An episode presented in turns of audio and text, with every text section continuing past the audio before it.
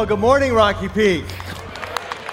Great to see you. My name's Michael, and I'm one of the pastors here. In, uh, in just a minute, we're going to go into our time of teaching. Uh, before we do that, uh, just a couple uh, important announcements as we kind of round, kind of leave the fall and heading into like Christmas season and so on. First of all, is that uh, if you're new here in Rocky Peak, you may not know this, but from time to time, I'll send out a ministry update letter. Just important things going on. I always send out one out uh, this time of the year, just with important information when it's our Christmas services, our uh, generosity initiative, our initiative for the poor that we'll be doing uh, in December, uh, year in finances, things like that. And so this Friday, I'll be sending that out. So if you're on our mailing list, email list, you'll get that. Uh, if you don't, uh, if you're not on our uh, email list, you can sign up just inside your program. There's a little connect card. Fill that out. Make sure we have that information. We'll have hard copies as well out on the patio next week. And so I just want to make sure you're aware that's coming this Friday, right? Then, secondly, as we come to the end of our fall life group session,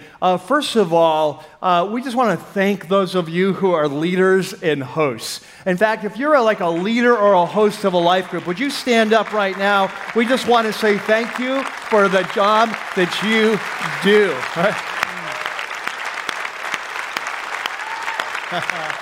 we, uh, we appreciate you so much, and we know our, our church really uh, I often say to our leaders and hosts that we rise no higher than they are. And it's really true. Without them, we don't have small groups and we don't grow as a church. And so I just want to thank you. But also, as we come to the end of the fall session, I want to let you all know what's going to be happening in winter session. So if you've been here the last couple years, you know the last couple winters, we've done an all church study together whether it's uh, uh, the Rooted a couple years ago or Loving People last year. And so this, uh, this January, we're going to be doing that once again. And the topic on the table this time is, uh, is serving sacrificially, uh, discovering our purpose. And so this, of course, flows out of our mission statement. It's the third mark of a passionate Christ followers. We, we talked about pursuing God a couple years ago, then we did loving people last winter, and now we're going to be doing serving sacrificially. So, the core idea of this series is that when a man or woman comes to Jesus, as I often say here at the weekend services, that we discover that not only have we been chosen before time to be forgiven and to be adopted into God's family, not only to receive the gift of His Holy Spirit who leads, guides, transforms us, empowers us to become the people we are created to be, but we also discover that each of us has been chosen before time to play the, an important role in carrying out Jesus' kingdom mission to bring from, from bringing heaven to earth. And so, what we're going to be doing in this series is kind of exploring kind of God's call for all of us as followers of Jesus to live a life of, of love that leads to a life of service. But then, specifically, what does that look like for each of our specific assignments as follower of, followers of Jesus? And how has God shaped us over our entire lifetime in terms of our spiritual gifts, our heart passions, our natural abilities, uh, our unique personality, and our life experiences to prepare us to carry out this mission. So, very excited about this. Uh, it's the next, next step for us as a church. And so, just want to make sure that you're aware that's coming. Now, if you've been here the last couple years, as we've gone through Rooted, Pursuing God Loving People, they've been pretty demanding series. Uh, we've had like a five day a week study format. We will probably not be doing it this time, it'll be much uh, kind of less demanding, uh, but we will be using one book, uh, excerpts of that book, not the whole book, that we're going to be reading as part of this study. And it's a book uh, that's called The Purpose Driven Life by Rick Warren. So some of you may have heard of that, some of you may have even read it, but it's an amazing book about discovering God's purpose and in these areas of giftings and so on. So uh, we'll give you more information as we get closer. If you're not currently in a life group, you'll want to uh, join one uh, then we'll be able to do that as we move towards January. Okay, so just want to make sure you kind of everyone's up to speed on what's happening, and so we can begin to be praying and beginning to prepare our hearts for that. Very excited about that series. All right, so. Uh, as we, uh, we're going to go into our time of teaching right now. So, inside your program is a green and white message note sheet we use every week for our time of teaching. I know if you're a regular here, you know that, but if you're new, that may be news to you. So, I encourage you to take that out. And then, if you're ready to go, I'm going to jump in. You guys ready to go? Okay. God, we're just hungry to be here. Uh, your place, uh, your leadership, um, underneath the leadership of your Holy Spirit. And God, we just we are just hungry to hear from you. God, we come not to listen to any teacher was Dre or me or Tim at outside guests, like we come to hear you. And you've said, Call no man teacher, for you have one who's your teacher, and he's the Lord. And so, God, we just acknowledge that it's only when you speak, only when you open our eyes, that we see truth and that our lives are transformed. And so we pray you'd come today in the power of your Spirit. You promised that the Spirit would come and be our teacher, He would lead us into all truth. And so we pray that today you'd open our eyes so we could listen and follow you into the future you have for each of us. We pray this in Jesus' name. And everyone said, Amen. Amen. Well, our story today starts in the capital, and it's a, it's a time of transition. It's a time of change because there's been a, a political change at the top of the nation. It's leading into a, a new era, and it's an era of growing uncertainty, perhaps even danger. In the last 50 years, this nation has been growing. It's been thriving. It's been a time of prosperity and peace and increasing power. But with this new political change at the top, all bets are off. No one knows what to expect. And no one questions that there is danger looming on the horizon. And perhaps it's because of this time of transition? Perhaps he will never know why. But he'll never forget where he was. He'll never forget where, where he was standing, what he was thinking, what he was wearing. It's like this moment will be forever emblazoned on his mind. He'll never forget the moment it happens, what he sees, what he hears. It's a moment that will change his life forever. And not only his life, but the life of the nation. Well, today we continue our series that we've been in for the last five or six weeks called Prophets, Priests, and Kings Life Lessons from the Nation of Israel. And uh, for those of you who are new, what we're doing in this series is kind of going back in time um, doing kind of a rewind in time, going back to what I describe as the kingdom era of Israel. Now, the kingdom era of Israel started with the rise of the very first king. His name was King Saul. Uh, a little before 1000 BC, 1000 years before Jesus. It's going to last a little over 400 years, four centuries, until the year 586 or 587, depending on your favorite scholar uh, when, the, when, the, when the kingdom is going to come to an end, the final destruction and siege of the city of Jerusalem, the capital city. And the reason we're going back into this era that I call the era of prophets, priests, and kings is not only to better understand the story of Israel, and not only then in turn to understand the, the big picture story that God is telling in the Bible, God is writing for all history, for our lives included, but specifically to go back and highlight some of the key life lessons that flow out of the lives of these leaders, prophets, priests, and kings, that really speak to us today about what it, a, what it means to be a follower of Jesus today. And so today we come to the life of one of the, the most important and most famous prophets in all kingdom era, and his name is Isaiah. And his name, it means Yahweh is salvation. And uh, once again, we're going to look at one of the kind of key passages from his prophecies. But before we jump into this kind of key turning point in the, in the history of Israel, um, I, I, we, we need to set it up with some kind of backstory of his life and time. So, there in your note sheet, you have a section called Isaiah, the Life and Time. So, let's spend a few minutes set, setting this up. So, Isaiah was called to be a prophet, to speak for God in a time of great transition. In fact, he is the opening man in this story. We learn from his writings that Isaiah was called to be a prophet to Israel uh, in the year that a very famous king, uh, a, king named Uzziah, that he died. And so we know from uh, secular history that this was in 740 BC. So you may want to write down a couple dates just to kind of orient yourself. So King Uzziah dies in 40, uh, 740 BC. Now, he is a very powerful king. He's a very successful king. Um, he has led the king for the last 50 years. He's the most successful king uh, since King Solomon reigned, about 150 years before. And so King Uzziah leads his, the nation to a time of prosperity, of peace, of expanding borders. It was a time of economic boom, if you will. And so when he dies, it ushers in a time of major transition, of uncertainty, unchanged, just like the man in the opening story. And so, one of the reasons for this uncertainty was that there was a growing superpower in the Middle East. And the name of the superpower was Assyria. And so, Assyria was starting to flex its muscles, expand its borders.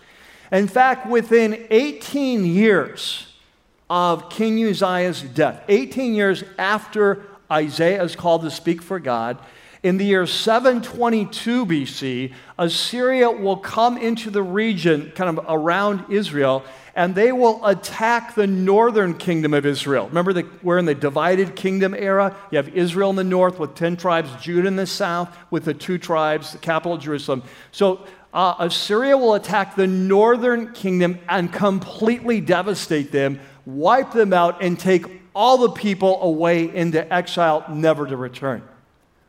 And so, this is a time, I want you to imagine this. I want you to imagine that you're living in Judah, the southern kingdom, with the capital Jerusalem. And this superpower has just invaded the kingdom of the north of you and completely wiped it out. This would be like for us, let's say that in 20 years, China or Russia invaded North America and took over Canada and now are sitting on our borders.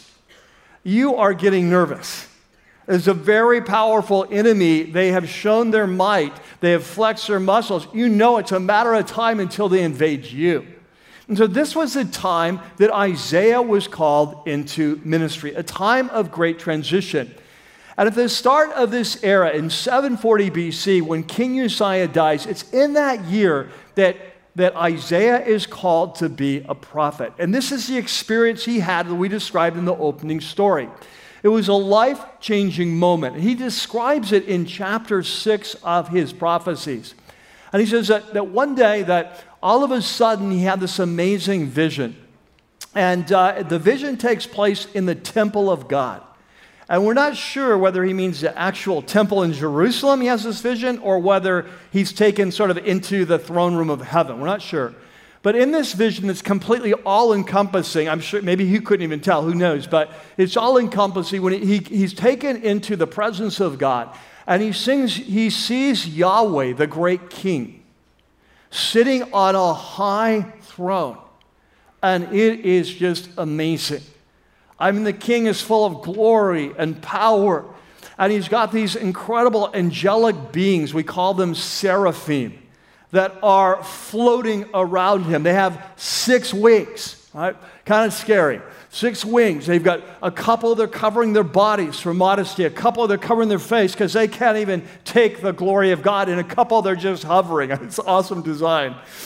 And so they're, they're hovering there and they're antiphonally calling out to one another, Holy, holy, holy. It's surrounding. And when they when the voices call out, their voices are so powerful. It's like the Northridge earthquake. I mean, the whole place is shaking as they speak, and the whole temple is filled with smoke as incense from the altar goes up, representing the prayers of God's people. And it's just this awesome scene of glory and power. And these antiphonal, these uh, these angels are calling back to one another. Holy, holy, holy the uh, is the Lord, Yahweh, God Almighty. He's the King of all creation. The whole earth is full of His glory. And Isaiah is just blown away by this, and he's just scared to death. And he goes face down, and he has this amazing sense of not only how big and awesome and glorious and holy God is, but how unholy He is, and how He is, going, uh, he's, he's about to be wiped out because of he's not holy. He has a sense of his own sin, his own unworthiness. And, and so he says out loud, he says, Woe to me, because I'm a man of unclean lips and I live in a nation of unclean lips. I've seen the king. He's, he said, I'm undone. It's over. I'm a goner. And in that moment, Yahweh gives a nod to one of the angels and they fly to the altar and they take this burning coal and they put it on Isaiah's lips and they cleanse him. And this awesome scene, Yahweh turns to the heavenly court and he says, Who will go for us? We need a messenger. And Isaiah, just caught up in the moment, says, How about me? And then God begins to give him the message he's to bring to this rebellious nation. Now, what's interesting is that in most of the prophets, like Jeremiah, Ezekiel, when they have these amazing experiences of the presence of God, they start their prophecy with this story because that's where their journey as a prophet began with a vision of God. But Isaiah doesn't tell his start his book that way. He doesn't tell his story until chapter 6. It's almost like he wants to set it up with like, let me tell you the mess I got myself into. And the opening five chapters, we have a description of the rebellion, the treachery, the sin of Israel that he was called to speak to. And especially in chapter one, we have almost like an indictment where Yahweh brings charges against his people, almost like in a court of law. And that's where we're going we're going to start our journey today. I want you to turn with me to Isaiah chapter 1. If you have your Bibles, you have your apps. There in your note sheet, you have a section called Isaiah the Indictment. And so Isaiah starts his prophecy not with the vision of God, but with the, the indictment of God against the nation. So it starts off with an introductory verse, and he says, This is the vision concerning Judah and Jerusalem that Isaiah, son of Amos, saw during the reigns of four kings. Uzziah, we just mentioned him. Remember, it was in the year Uzziah died that, that this vision happened, apparently earlier in the year. Uh, and then Jotham, Ahaz, and Hezekiah, kings of Judah. So let's just set the stage. This opening verse is telling us kind of the when, where, who, you know, kind of the newspaper recorder, uh, reporter type questions. So this is prophecy of Isaiah, who has these supernatural visions of God. Um, and he is operating during the reign of four kings, starting with Uzziah, ending with Hezekiah. These four kings reigned. Uh, Hez, uh, Uzziah died in 740 BC. You already have that date. Hezekiah is going to die in 680 BC. So, 60 year ministry.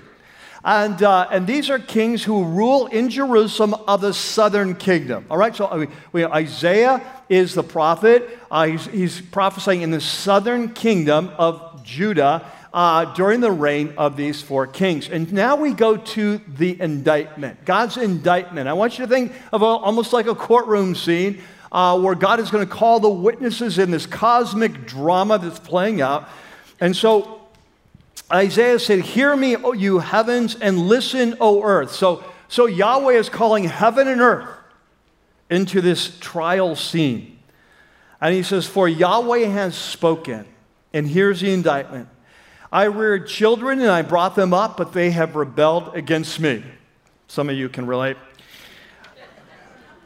Uh, the ox knows its master, and the donkey its owner's manger, but Israel does not know. Um, didn't have a clue. My people do not understand. And he says, Woe, sinful nation. Now, this word woe is a powerful word. Uh, we've talked about it once before in this series, but this is, this is a word of danger. It's a word of impending warning. It's a word of doom. Interestingly, this is a very popular word in the prophets, like you are, you are in serious trouble. But it's also a word that Jesus often used uh, as the ultimate prophet. Uh, woe to you who are rich, woe to you who are well fed, woe to you scribes and Pharisees. And so he says, uh, God says, Woe to the sinful nation, a people whose guilt is great, a brood of evil doers, children given to corruption. Now, in these first four, five chapters, before he gets to his, his, the vision of his call, Isaiah is going to lay out God's claim against Israel. And if we had time, we would go through, but we're going to see like what I, I would describe as three categories of sin and rebellion. The first category I would call spiritual rebellion, kind of the pursuit of other gods. Right? A second category would be personal rebellion. Remember, Jesus said all the laws in the Old Testament are either uh, about loving God or loving people. And so uh, these sins of personal, uh, of personal sin uh, might be sins of, uh, uh, of sexual immorality, of drunkenness, um, of, um, of lying, of cheating, of stealing, just kind of a mis, kind of a, a taking advantage of your neighbor, not loving your neighbor. And then there's a third category of sin, which I would describe as social sin, where uh, the nation is oppressing the poor, injustice in the courts, bribery of justice, uh, taking advantage of the weak, like widows and orphans. And so, in these opening, opening chapters, five chapters, we're going to see all of that um, coming. We won't have time for that today. But um, he says, verse 4 Woe to the sinful nation, a people whose guilt is great, a brood of evildoers, children given to corruption. And says, at the core, this is the hard issue that they have forsaken Yahweh. Remember, Lord, all caps means Yahweh. They've forsaken, yeah, that's the core issue. Uh, the word in Hebrew for forsaken is the same word for divorce. It's like they, they've divorced him. And uh, they have spurned the Holy One of Israel. It's interesting because this vision that Isaiah has to, at the start of his ministry, it's going to it's going to inform his whole ministry. And his favorite name for God throughout all of his prophecies is the Holy One of Israel. That that day that he saw this changed his life forever, it's going to change the life of the nation. And so he goes on, he says they've turned their backs on him. And so as a result of this, uh, as a result of their rejection and the rebellion against God, their nation is falling apart. Does that sound familiar? Uh, all right, so what's, what's happened? Remember back in Deuteronomy 28, we talked about this last week, one of the most important chapters in all the Bible. In Deuteronomy 28, before they went in the promised land, Moses reminded them, You've entered into covenant with God at Sinai. And if you honor the covenant, God will bless you in every way. And he lists a long list of blessings. He says, But if you rebel, then you will come under the curse, under the, the wrath, under the judgment of God to, to draw you back. And so this is what's happened. And what we're going to see now is that Israel has, has got into full scale rebellion against the king, the holy king of Israel, Yahweh the king. And as a result, God has t- taken away the protections, and other nations have come and ravaged them. And so, and so uh, God is going to compare their nation to a person who's been beaten up and left for dead at the side of the road. Uh, we believe that Isaiah wrote this opening chapter long into his ministry. And here's why. Remember, I said that Assyria, the superpower, that they came in 722 BC and they destroyed the northern kingdom of Israel. Well, what we also know is that in 701 BC, that King Sennacherib of Assyria invaded the southern kingdom and wiped out their cities, burned them to the ground, devastated them. In fact, he even came against Jerusalem and was laying siege against the city and would have destroyed it apart from the supernatural intervention of God uh, due to the prayers of King Hezekiah, the last king in this list. And so we're in a time where the, the, the, the nation has been devastated and ravaged by the enemy. They're like a person beat up and laying by the side of the road, kind of like in the story of the Good Samaritan. The Jews have been beat up, unbandaged, lying there. Israel is like that. And it's a time when Assyria has come in, and all that's left is the nation, all that's left is the city of Jerusalem which has uh, been left by God's mercy, by his supernatural intervention.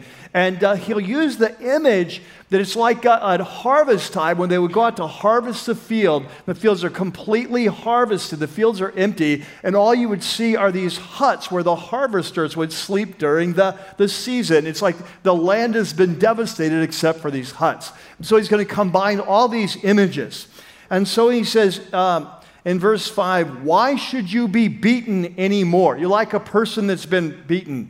Why do you persist in your what? Keyword, rebellion. Your whole head is injured, your whole heart afflicted. From the sole of your foot to the top of your head, there's no soundness, only wounds and welts and open. Like you've rebelled against me, the discipline is come. Like, when will you say enough? When will you say uncle? When will you turn back? It's, it's like you're lying there with open wounds and welts, open sores. They're not cleansed or, or bandaged, they're not, they're, or soothed with olive oil. He says, Your whole country, it's desolate. Your cities are burned with fire. Your fields are being stripped by foreigners right before your eyes. They're laid waste as when overthrown by strangers. Daughter Zion, which is a, a metaphor for Jerusalem, Daughter Zion is left like a shelter in a, vine, in a vineyard, like a hut in a cucumber field, like a city under siege. Unless the Yahweh Almighty had left us some survivors, remember that, that supernatural intervention with Hezekiah, we would have become like what? Sodom. And he said, and we would have been like Gomorrah. Now, of course, the cities of Sodom and Gomorrah were infamous in Israeli history. In fact, they were so famous that they, they became like symbols of the ultimate sin. Like when we, we talk today of like Hitler, like, I mean, like nothing's worth Hitler. And Sodom and Gomorrah had become like their Hitler. Back in Genesis 18 and 19, the city had been completely destroyed by God, fire from heaven um, during the time of Abraham because of their ongoing sin of many different kinds sexual immorality, oppression of the poor. They became like symbols of the ultimate evil. Are you with me? And what's powerful is that God is saying, unless of my mercy, you would have been destroyed like them. And in fact, you are like them. He's going to take these ultimate evil titles, Sodom and Gomorrah, and apply it to his own covenant people. This is how far they had gone. Their sin had gone. They're ripping each other off. They're abusing one another. They're robbing from widows. They're robbing from the poor. They're bribing. They're committing, they're, they're sending hit squads to take people out to take their land. They're stealing each other's wives. They're involved in sexual immorality. They're drunkenness. The rich are oppressing the poor. They're committing, they're worshiping other gods. This is just a nightmare. And the faithful wife has become the whore of Yahweh. And so he uses these terms in verse 10 Hear the words of Yahweh, you rulers of Sodom. Listen to the instruction of our God, you people of Gomorrah. The multitude of your sacrifices, what are they to me? says Yahweh. Now, catch this. In the midst of their rebellion, in the midst of God's ju- the destruction of their nation, the question is how are they responding to this discipline? How are they responding to their, this, this challenge of their rebellion? They're responding by going to church.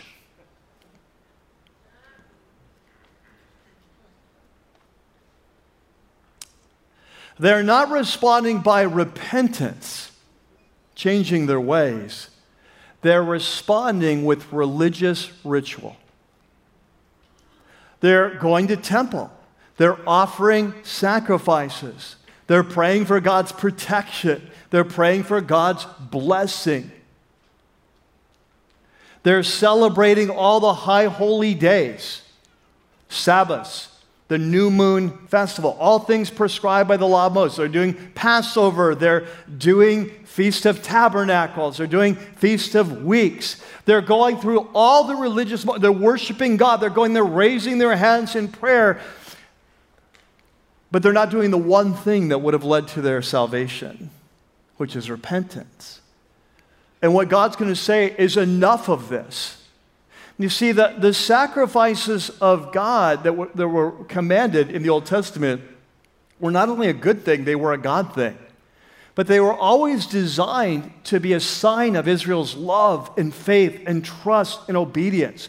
They were never to be a substitute for rebellion, to cover up.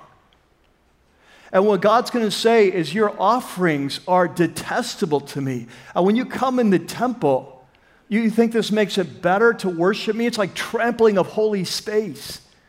This is like uh, a man who's, who's uh, committing, having, go, having an ongoing affair, but brings flowers to his wife to cover it up. The flowers are appreciated until she discovers the affair. Then the very flowers don't make things worse, they make things, uh, make things better, they make it worse. And this is what God is going to call them out. And he says in verse 11, The multitude of your sacrifices, what are they to me, says Yahweh? I have more than enough of burnt offerings, of rams, and the fat of fattened animals. I have no pleasure in the blood of bulls and lambs and goats. When you appear before me, like at the temple, who's asked of you this trampling of my courts? Stop bringing your meaningless, or in the Hebrew, worthless offerings. Your incense is what? Detestable. They're going through the motions, they're worshiping, they're raising their hands, they're burning incense, representing their prayers, rising up to God. He says, detestable to me. New moons, Sabbaths, convocations, I cannot bear your worthless assemblies, your new moon feasts, your appointed festivals, all these uh, high holy days. I hate with all my being. They become a burden to me and I'm weary of bearing them. And so when you spread out your hands in prayer, you ask me to bless, you ask me to protect, I'll hide my eyes from you. And even when you're offering many prayers, I will not listen because your hands are full of blood. There's murder in your society, there's violence in your world. And so God says, Now here's what you need to do. Instead of this religious ritual, here's what needs to happen. You need to wash and make yourselves clean. In other words, turn from your sin and rebellion and truly repent. Take your evil deeds out of my sight. Stop doing wrong. He gives some examples of social justice. Learn to do right. Seek justice. Defend the oppressed. Take up the cause of the fatherless, of orphans. Plead the case of the widow. Instead of taking advantage of them in court and ripping off their land, protect them. And so at this point in the story, like if we were to end it right here, this would be one depressing passage, would it not? This is close in prayer, I'll go home depressed. And honestly, as you read this passage, you wonder so what's going to happen? Here's a nation with ongoing sin, ongoing rebellion, worshiping other gods, ripping each other off, taking advantage, sexual immorality, a culture coming apart. God has brought his discipline. They're responding not with repentance, but with religious ritual hypocrisy. And you wonder what's going to happen next? What is God going to say next? And I think what I'd expect him to say is, So you're all goners. I'm sick of this. I've had it up to here. It's over. But he doesn't. Remember, I said this is like a courtroom scene?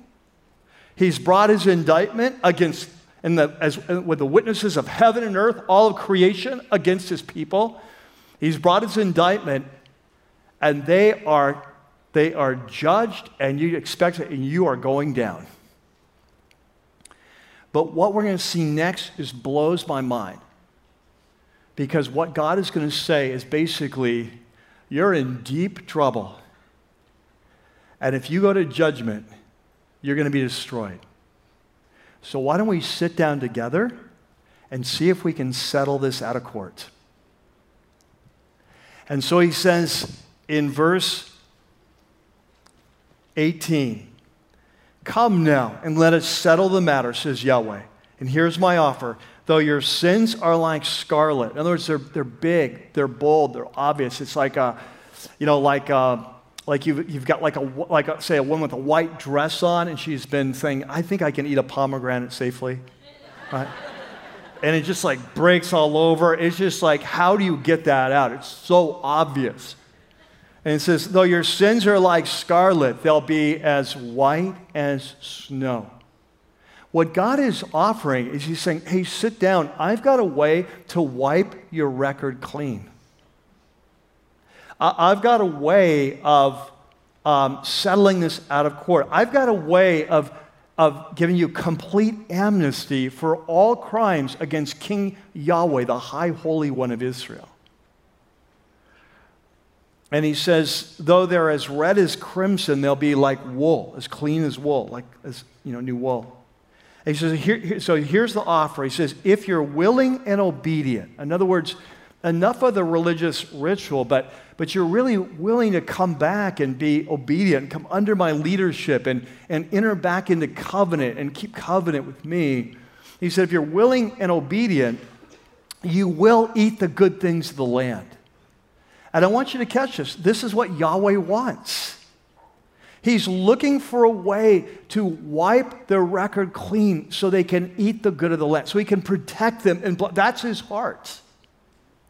He says, but if you resist and rebel, like you continue to head on this path that you're on, you'll be devoured by the sword. In other words, what you've seen already with Assyria coming in, you ain't seen nothing yet. It, it's going to get worse. It's going to go from bad to worse. For the mouth of Yahweh has spoken. Amazing passage. This is a great intro not only to the prophecies of Isaiah, but to the message of all the prophets. What I, I describe as the two sides of God. And so today, what I want to do in this time we have together is I want to highlight two big picture principles that flow out of this passage about who God is, how our relationship with God works, what it takes to grow and thrive, um, and then come back at the end and ask one pointed question. And so let's jump in. There on your note sheets, a section called Prophets, Priests, and Kings Two Life Lessons.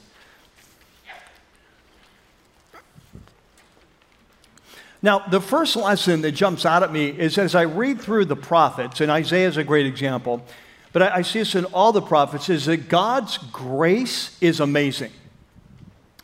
Um, it's an interesting thing to me that if I were to ask most people, even most Christ followers, when I, when I say the word prophets, when you think of the Old Testament prophets, like what comes to your mind? I think that, at least for many of us, if not most of us, we think of the prophets, we think of gloom and doom. We think of judgment. We think of the woes. We think of uh, condemnation, the, the rebuke. And of course, that's there, right? And so we, we've seen that today. We'll see that more later on. But what always strikes me is the amazing grace of God when I read the prophets. In fact, for me personally, in my own spiritual journey, that probably God has used the prophets of Israel more than any other passage of Scripture to teach me the depth of His love and grace. And I think for me, maybe this is because I grew up in a Christian home. So from the time you're knee high to a grasshopper, you've heard the story of Jesus dying for sinners. Saying, you know, it's like he's died for your sin. You're like four years old, and you haven't really been a big, a big sinner yet. Um, and so you just kind of grow up with this story of God's amazing grace and his, you know, Jesus died, and you just kind of take it for granted. But it wasn't until I, I, grew older and I began to read the prophets, I felt like I began to understand the story of Jesus in new light because what I saw is this nation that's just living in flat out rebellion and sin, oppressing, horrible things that they're doing. And yet you, and yet God continues to pursue them. God continues to run after them. God continues to make a way for them to come back. He's amazingly patient and kind and loving. He wants to restore them. And it's really through the prophets that I was able to come back and see Jesus and the New Testament new eyes, to understand what's going on there. And to really understand the prophets of Israel, we have to understand the big picture story of Israel. And as you know, this is one of my passions for us as a church that we would not be a church that just knows bits and pieces of the story, just favorite verses, but we understand the big picture story that God is telling that's so rich and so deep and so much bigger and higher and richer and fuller than we often understand. And to understand that story, we have to understand the story of Israel.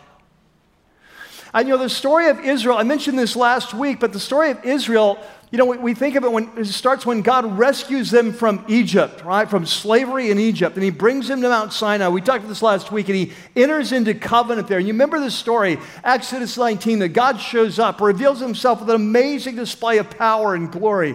He invites them into a relationship, very personal, intimate. I will be your God, you'll be my people, much like marriage. We call it the covenant. And they're so impressed with this God and what he's done to rescue them. They say, I do, I want in. And God says, okay, like any relationship, there, there's, there's rules of relationship, there's formal or informal. Like I mentioned last week, this is why in marriages, when we take vows, you know, for better or worse, richer or poorer, uh, in sickness and in health, and one of the most important of those vows is forsaking all others. And so this was the, the first rule of relationship no other gods. And they said yes. And it took them about less than three months to break that vow. They're, they're like a young bride who gets married and is cheating on her husband within three months. While Moses is up on the mountain with God, they're worshiping the golden calf. And God comes down because of his amazing grace, he forgives them, doesn't divorce them. And Moses says to God, I, am still getting to know you. I would love to know more about you. Can you show me your glory? Can you reveal more of who you are? And God says, Well, I can't show you the whole thing. That would fry your eyes. Because I can, I can give you a glimpse. And so, how about tomorrow? Will tomorrow work for you? And he says, Yes. He Says, tomorrow I'm gonna I'll, I'll, pass by. I'll hide you in the rock. I'll kind of shield your eyes. I'll let you see like my back, metaphorically speaking. I'll let you see my back, not my front. And he said, when I go by, I'll proclaim my name, Yahweh, and I'll tell you. I'll reveal who I am. So the next day, God goes by and this amazing glory, and he, he proclaims his name. And what he, the way he describes himself, becomes the most famous passage in the Old Testament. At least it's the most quoted Old Testament in the Old Testament of the Old Testament. And I put it there on your note sheet. I don't know if you're familiar with this passage, but it's critical to understanding Yahweh. It's critical to understanding Jesus, who we are as followers of Jesus. And so in Exodus 34, the Lord, remember, Lord, all caps Yahweh, he comes down in a cloud before Moses and he stood there with him and he proclaimed his name, Yahweh. And he passes in front of, of Moses proclaiming, Yahweh, Yahweh. And now he's going to reveal his name. What does his name mean? What can you expect from this God? What's his core character? And he says, the compassionate and gracious God. Slow to anger, and was very patient. And the catch is abounding in love and kindness. Not a little bit, but abounding in love and faithfulness. Maintaining love to thousands and forgiving wickedness, rebellion, and sin, like we saw today in Isaiah, this amazing offer. Yet he does not leave the guilty unpunished. This is what I describe, call the two sides of God. That Yahweh reveals that He is this amazing God, this amazing grace, compassionate, faithful love, quick to forgive, slow to anger. This is who He is. And yet, because He's a good God, he holds us accountable for sin. You cannot have a good God who doesn't hold people accountable for sin. We could not, we would never want to live in a universe where evil goes unchecked. And so he's this amazing God, amazing grace, but he holds accountable for sin. The two sides of God. And so this is what we see in Isaiah here today, don't we? We see that this God who says, sit down in spite of all your sin and all your rebellion, the murder, the bribery, the oppression, the immorality, the drunkenness, the lies, the cheating, the oppression of the poor, in spite of all of that, I'm willing to cut you a deal. Settle out of court, wipe the record clean, total amnesty as if it never happened the amazing grace of God. And yet there's a choice. And if you choose, you'll receive grace. But if you reject this offer, all that's left is the sword in judgment. The two sides of God. It's interesting, of course, when Jesus comes, we, we see both of these sides in Jesus. And uh, we see this amazing grace of God that, as we often say here at Rocky Peak, when Jesus came, that we learned he, that God always cares more where we're going than where we're coming from. It doesn't matter what you've done or what's been done to you, that if you want in, if you want to come home, that Jesus is there to welcome us and say, I've come to make a way for your sins, though they're scarlet, to be white as snow and he's actually going to give his life to make a way for us to come home. And so, so that we can eat the best of the land. And of course, this messaging goes out in the New Testament. I love how Paul puts it in Romans. He talks about this incredible kindness of God in the face of human rebellion. And he says in chapter 2 and verse 4 that God's kindness is intended to lead you to what? Repentance. There's God's kindness to Israel. Let's sit down and talk about this. His kindness is intended to lead us to repentance. And so the first principle we see is we see this um, amazing, God's grace is amazing. Now, but then we see the flip side, the flip side of God, and it goes like this that God's wrath is real. Number two, God's wrath is real.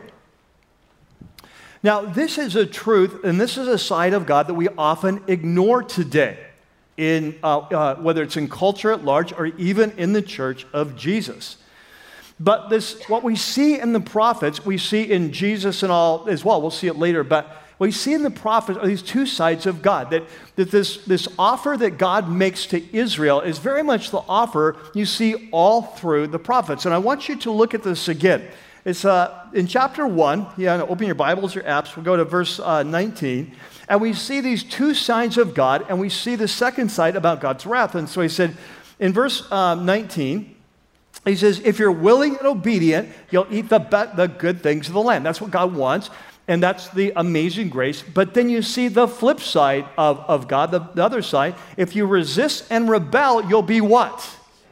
Devoured by the sword. This is what I call the flip side of God, that God's wrath is real.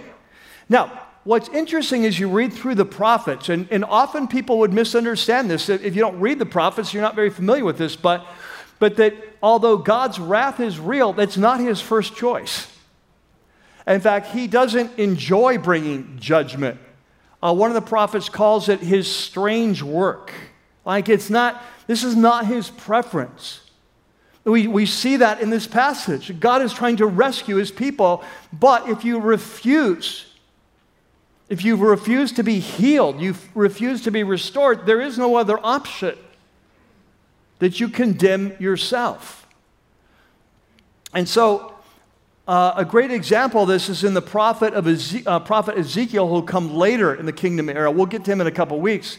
But and through, uh, through the prophet Isaiah, God is speaking to the nation, now many who have been taken into exile. And he says in verse 8, uh, in chapter 18, he says, Do I take any pleasure in the death of the wicked? God has this great way. Do I, do I enjoy that? Do I enjoy bringing judgment and the death on the wicked? And of course, the answer in context is no. And he says, Rather, am I not pleased when they turn from their ways and live? This is what he wants. He wants to bless us, he wants to eat the best of the land. He wants us to turn from our, our wicked ways and live. But if we refuse, there is no other option than to experience the judgment, what the Bible calls the wrath of God. Now, here's what's interesting. We, uh, what we see in the nation of Israel is what we see in human nature. Is it often when we are living in rebellion and things are not going well, what we try to do is substitute religious ritual for true repentance in order to get right with God. It allows us to stay in our sin but to kind of buy God off to get his blessing. And this is what Israel did. We see it very clearly today. They're rebelling, God's bringing judgment. Their response is to go to temple, offer sacrifices, say their prayers, raise their hands, burn their incense. But what we see today is that God is never interested in a substitute. That what God wants is real relationship. He doesn't want the affair to continue and us to bring flowers. He wants the affair to end and for us to return to our relationship with Him. And we see this in Israel, but we also see it in our lives.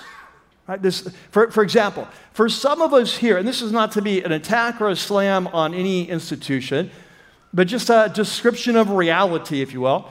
that for some of us here, we've come out of a tradition where we live like hell all week long, and then we go and confess our sins and say a certain amount of prayers, and now we're good to go live like hell again.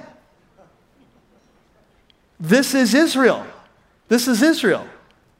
For others of us, we do it in a different way. Like here, Rocky Peak, we wouldn't do it that way, we would do it in a different way.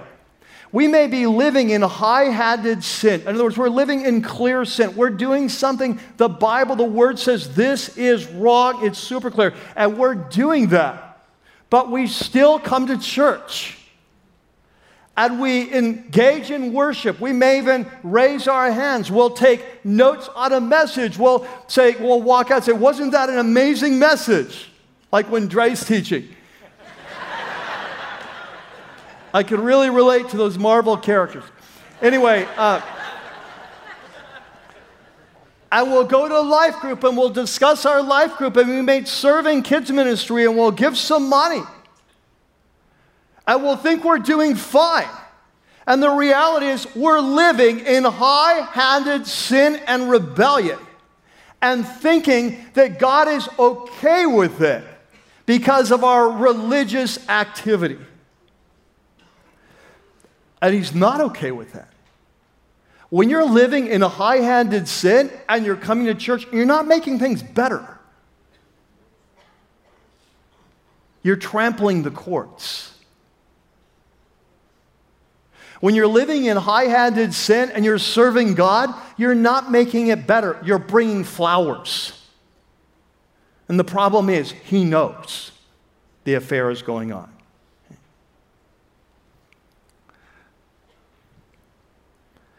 And so, what we learn from the prophets is that if we want relationship with God, it always requires a real relationship and a real repentance. And if we choose to continue on living in rebellion, the wrath will come, the judgment will come, the discipline will come. And what's interesting is these warnings about the wrath of God are all through the New Testament. You know, many times people will say, I don't really relate to the God of the Old Testament. I love the God of the New Testament. Like the, the, the God of the Old Testament, he's got a wrath, you know, but when Jesus came, he's got a love. And you know what? When I hear that, I always think, all you just told me is you've never read the New Testament. or you've read it with blinders on. And we can do this, can't we? we can read with blinders or filters. We, we, we have this kind of picture of, of how God should be. If I were God, this is how he would be. And we have a picture of how God should be. And what that does is it causes us to read our Bibles with filters so we miss the obvious. Let me give you a great example of this. In, earlier, we looked at this powerful passage in Romans 2 where Paul says it's the kindness of God that leads us to repentance. Beautiful, but the amazing grace of God, illustrated with Israel. But if you read that verse in context, Paul is writing to self righteous people who say, Yeah, God, uh, those people over there, they're really sinners, but, uh, you know, thankfully I'm not like them. And uh, Paul says, Hey, do you think that when you're condemning others and doing the same thing, do you think you're going to escape? This kindness of God this patience towards you is meant to lead you to repentance. And if you don't repent, uh, you don't mistake the patience of God for weakness. And this is what the whole context is on Romans 2 there in your note sheet. He says to this person, Do, do you show contempt for the riches of his kindness, forbearance, and patience? not realizing that God's kindness is intended to lead you to repentance. In other words, if you're in Israel's spot and God says, let's sit down and talk about this, that's amazing kindness. And you may mistake that for weakness, that he's weak. He'll, He'll, let's let me get away from this. He said, no, don't make that mistake. He said, because of your stubbornness and your unrepentant heart, you are storing up what? Wrath. If we had another hour here, we would just do a study of the wrath of God in the New Testament. You could easily do this in your Bibles. Just, you know, go, go to online program for the Bible program, just type in wrath in New Testament. You can do your own study. That over and over again, the New Testament warns us of the wrath of God that's coming. And that's why Jesus died, to rescue us from that wrath. But to believe in Jesus is more than a nod to God, oh, yeah, I believe that. To believe in Jesus is to trust in Him as your Lord, your King, your Savior, to come under His leadership, to stop doing wrong and start doing what's right, and to come under His leadership so we'll be saved from, as Paul says, the wrath of God that's coming. And look what he says you're storing up wrath against yourself for the day of God's wrath. What is he talking about? The judgment day when Jesus returns. The Bible calls the day when Jesus returns the day of God's wrath. With his righteous judgment will be revealed. And so, what happens is we, we live in a culture today that wants to redefine God in our own image. And God is a God of love, not understanding that a God of love would always hold accountable. True love always does. Like as Paul says in 1 Corinthians 3, love does not rejoice in, unri- it rejoices in the truth. You can't create a new creation where everything is right and good and true and letting evil in that. As far as we either have to be transformed or we're going to be destroyed.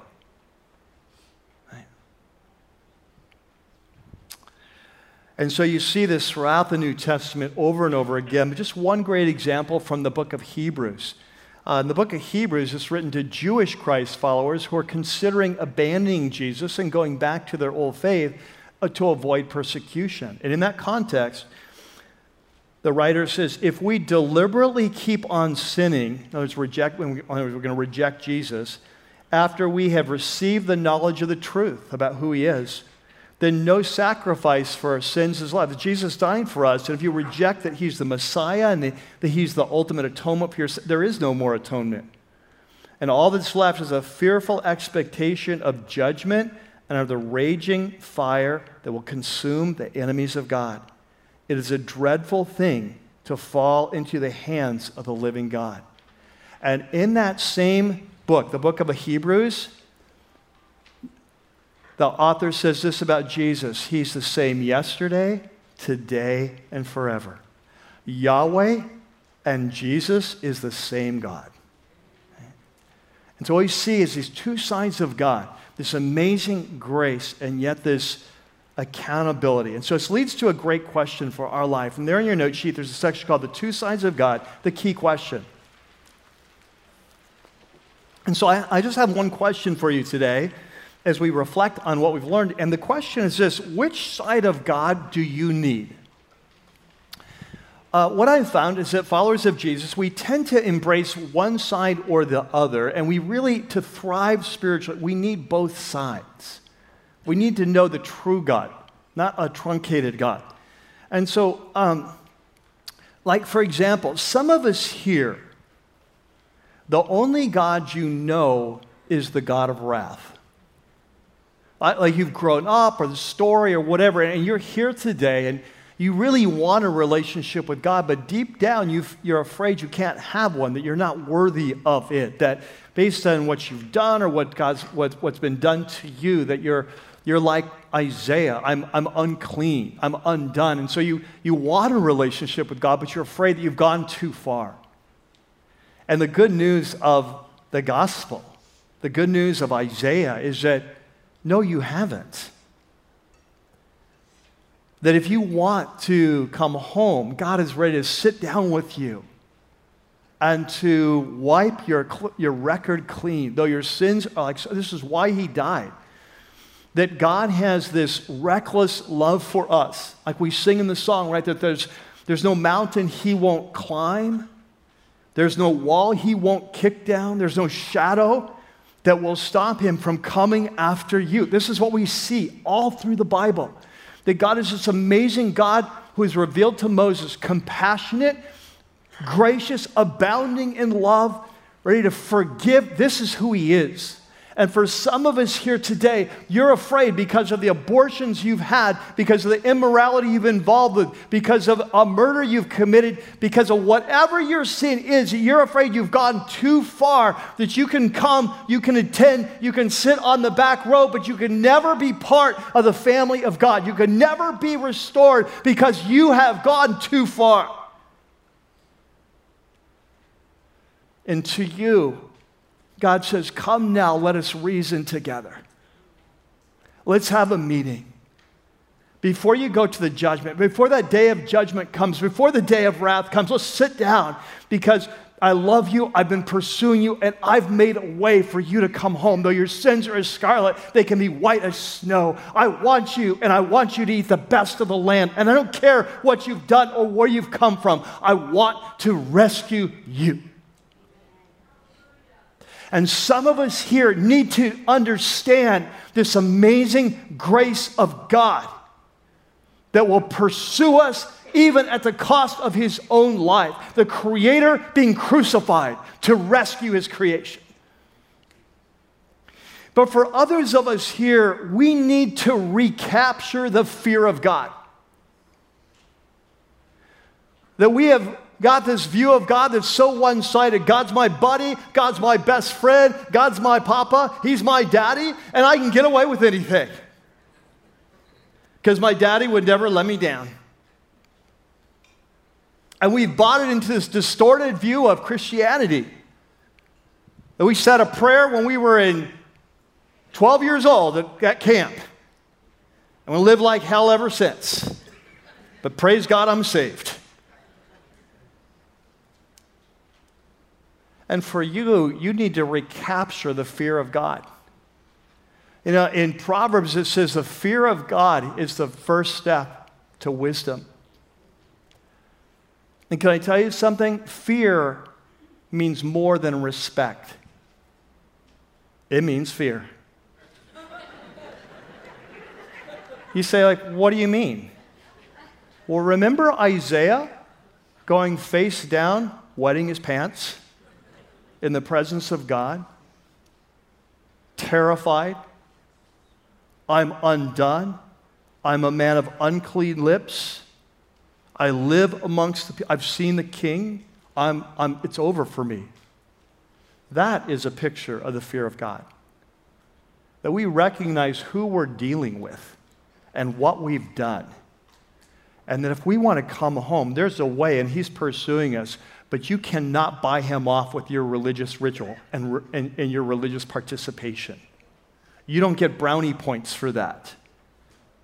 He is not looking for flowers while you continue an affair, he's looking for a real relationship.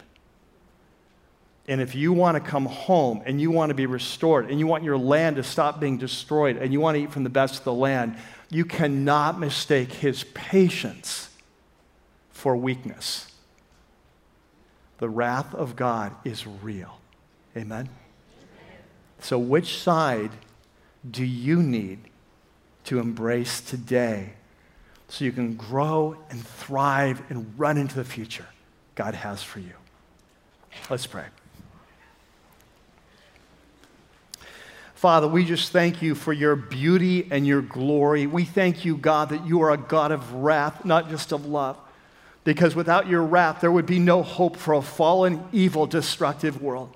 Sin would go unchecked in our lives and in creation. It would go from bad to worse. Culture would come apart. We thank you that you are committed not just to forgiving us, but restoring us and healing us so we'd be the people that are created to be, that love you and love one another. Thank you that you will not be bought off by religious ritual. Thank you that you're a God of integrity that calls us to real relationship requires real repentance. And thank you, God, that you are a God who loves us so much, a reckless love, running after us when we should be destroyed, and being willing to climb any mountain, to kick down any wall, to blow through any shadow with your amazing light and amazing grace to rescue us. And so we pray as we worship you now as we bring you our tithes, our gifts, our offerings, may you use these to build a place where the message of the true God goes out loud and clear, a message of amazing grace and impending wrath. that we would turn and be restored and healed, that we might eat the best of the land. We pray this in Christ's name. And everyone said, Amen.